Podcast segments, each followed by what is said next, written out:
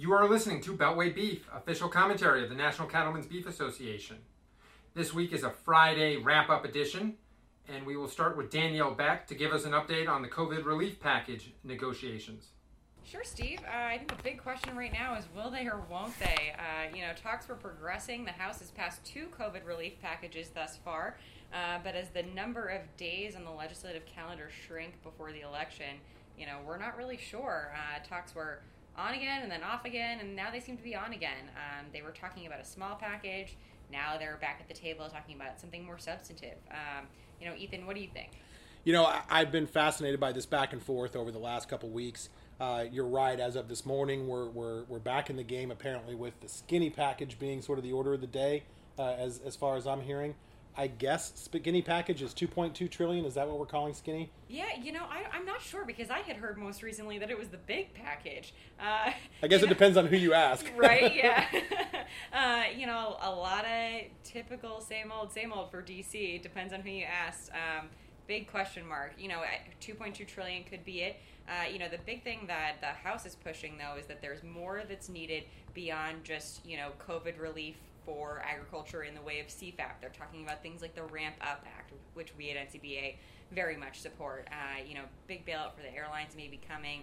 Additional, uh, you know, assistance checks for individual households.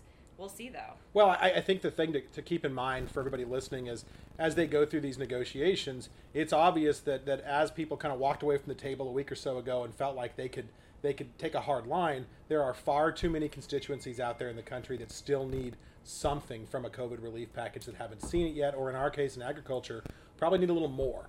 And and so as they kind of went back into their to their respective bunkers and, and kind of took stock of, of what the situation really is, it seems to me that there's there's renewed interest because there's renewed need across both political parties to make sure that when they go to the ballot box on November 3rd, their constituents feel like they've done everything possible to deliver that that aid in whatever form it's needed in, in their particular backyard. Yeah, absolutely. You know, and this season I think is so unpredictable in a way that we really have never seen before in DC.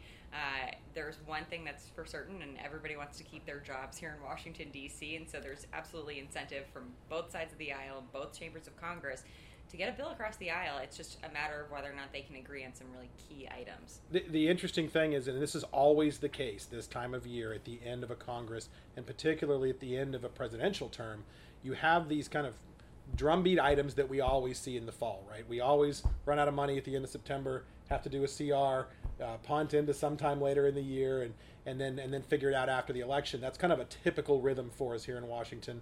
But then you also have those bills that have been introduced, concepts that have been workshopped, that, that members are trying to find a way to, to, to get to the president's desk before a term ends. Nobody wants to uh, let the clock run out and have a priority die that may not have the same opportunity in the next Congress. We've certainly seen that over the years on, on a variety of different pieces of legislation.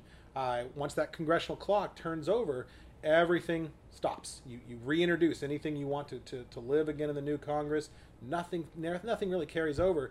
So you know, as we're as we're talking about spending, as we're talking about coronavirus relief, we also have some pieces of legislation that we're seeing move as well. Uh, you know, obviously we've spent a lot of time this year. You mentioned the the Ramp Up Act. You mentioned the Direct Act. Um, some of those those processing capacity bills that we've spent so much time on. Tanner, what is that landscape looking like? We have seen some movement on that beef omnibus that we've been working on with Congressman Johnson uh, for, for months now. Where, where are we at on that piece?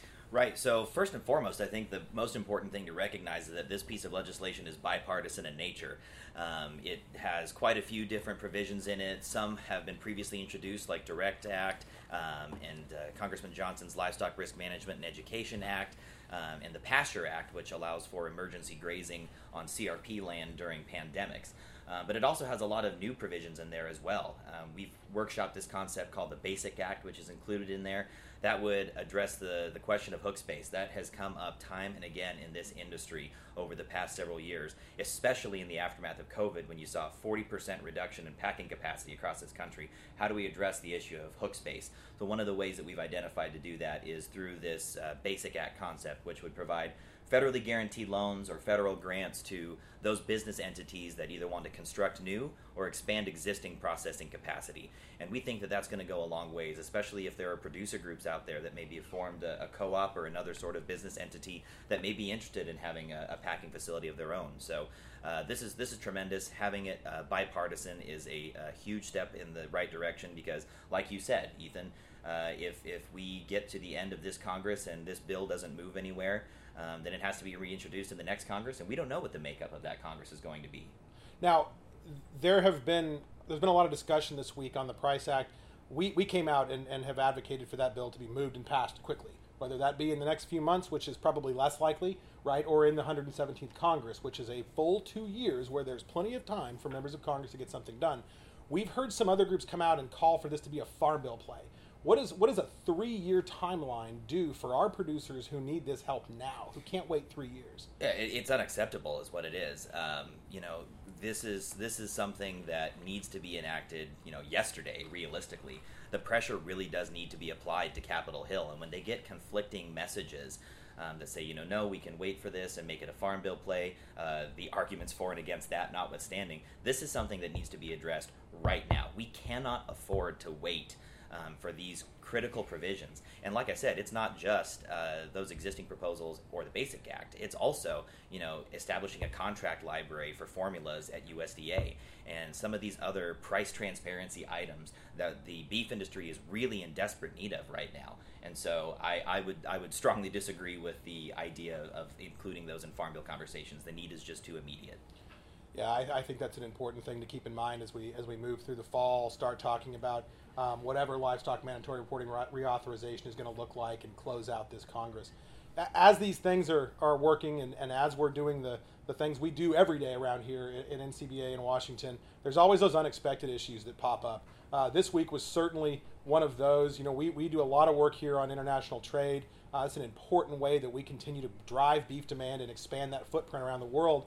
But that, that comes with a, need for the industry to keep an eagle eye on how those trading partners are, are doing business and ensuring that we're keeping our beef supply, which is the best in the world, uh, safe. And, and Kent, why don't you tell us a little bit about what's happened this week on that front?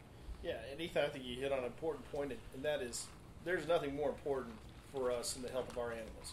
We do everything we can to make sure that we have the safest and healthiest herd, because if we don't have a healthy herd, we don't have an industry. And so, uh, you know, at NCBA, we're, we're definitely strong proponents of science based trade. We want to make sure that, that everyone that we do business with is up to our standards. And so, earlier this week, we, we saw a notification from the World Organization for Animal Health that the southwest uh, African country of Namibia had a case of foot and mouth disease.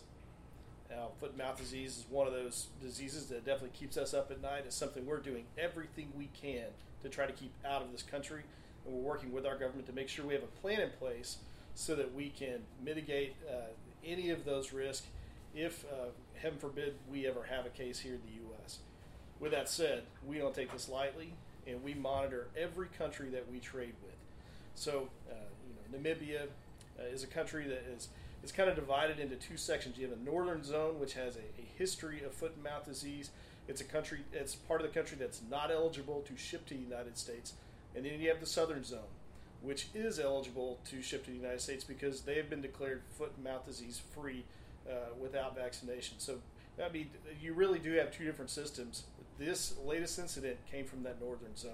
So, and as I understand it, they have a they have a cordon fence that separates the entire country that's been there since like 1954. Is that right? That's exactly right. So they built a fence that literally stretches from the Atlantic coast all the way to the border with Botswana. That was primarily to keep uh, the wild animals from, from moving back and forth and carrying that disease. Uh, with that said, you're talking about a fence that was built in the 50s. You're talking about a system that we don't have direct eyes on, so we naturally have some concerns. So as soon as we saw this, the first thing we did was alert USDA. And we asked, I said, look, we know everything may look fine on paper. We know that there's a monitoring system and everything else we need you to confirm that everything is above board, that there's no risk, and that everything is safe. And to USDA's credit, they responded to us immediately. They began looking into this.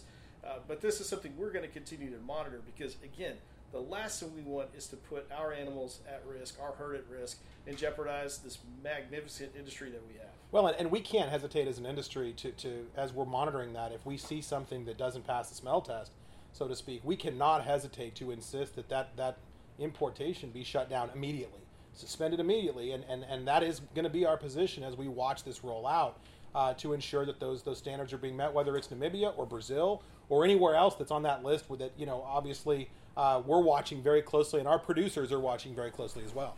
Yeah, and again, we have some of the we have some of the highest standards in the world. Our interlocking safeguards make sure that any beef that's sold in the United States is, is up to our standard. We will continue to make sure that that is never compromised.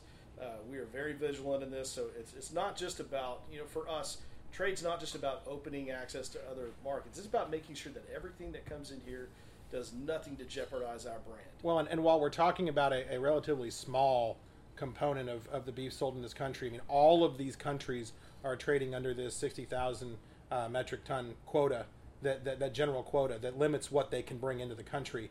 Um, it's still, even a little bit that's, that doesn't pass that, that standard is, is enough to jeopardize the safety of this, this industry's beef supply. So uh, thank you for the work that you do on that because uh, it, is a, it is a job that never ends watching uh, watching that that ebb and flow around the world and ensuring that we're getting the better end of those deals everywhere we go. Um, uh, we appreciate the work that you do on that. We're going to see more and more issues develop over the next few weeks. This is about as crazy as it gets here in Washington D.C. Leading up to an election like this, anybody that's been watching TV over the last few weeks knows that uh, there is no shortage of storylines to follow. Um, you know, we're also waiting for a Supreme Court nominee uh, that uh, that hopefully will get a vote. We think here in the next few weeks. Um, you know, that's an issue that uh, we we are going to be having to watch as it relates to the COVID relief bill because whatever the House gets done, and Danielle, I'm going to ask you to weigh in on this again. Um, it's going to have to go to the Senate, and and as we know, the most precious commodity in Washington, no matter what anybody else tells you, is Senate floor time, and that is rapidly diminishing here, moving into the end of this uh, uh, this lead up to the election, especially with quite a few members of the Senate sidelined with COVID infections right now.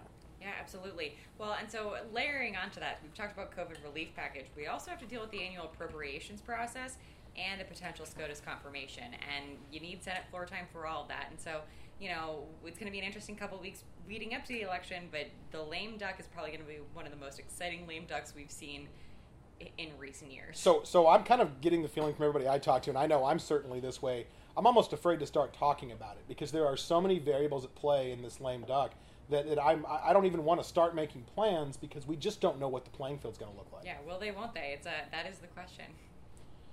Well, stay tuned, everybody. We're going to be keeping you posted as this develops over the next few weeks. We will have no shortage of information coming out of the DC office of the National Cattlemen's Beef Association. Thank you for tuning in. This is afternoon's Beltway Beef Podcast. Steve, I'm going to turn it back over to you. You have been listening to Beltway Beef. Until we meet again, eat beef. Follow us online at policy.ncba.org and on Twitter at Beltway Beef. Thank you for listening.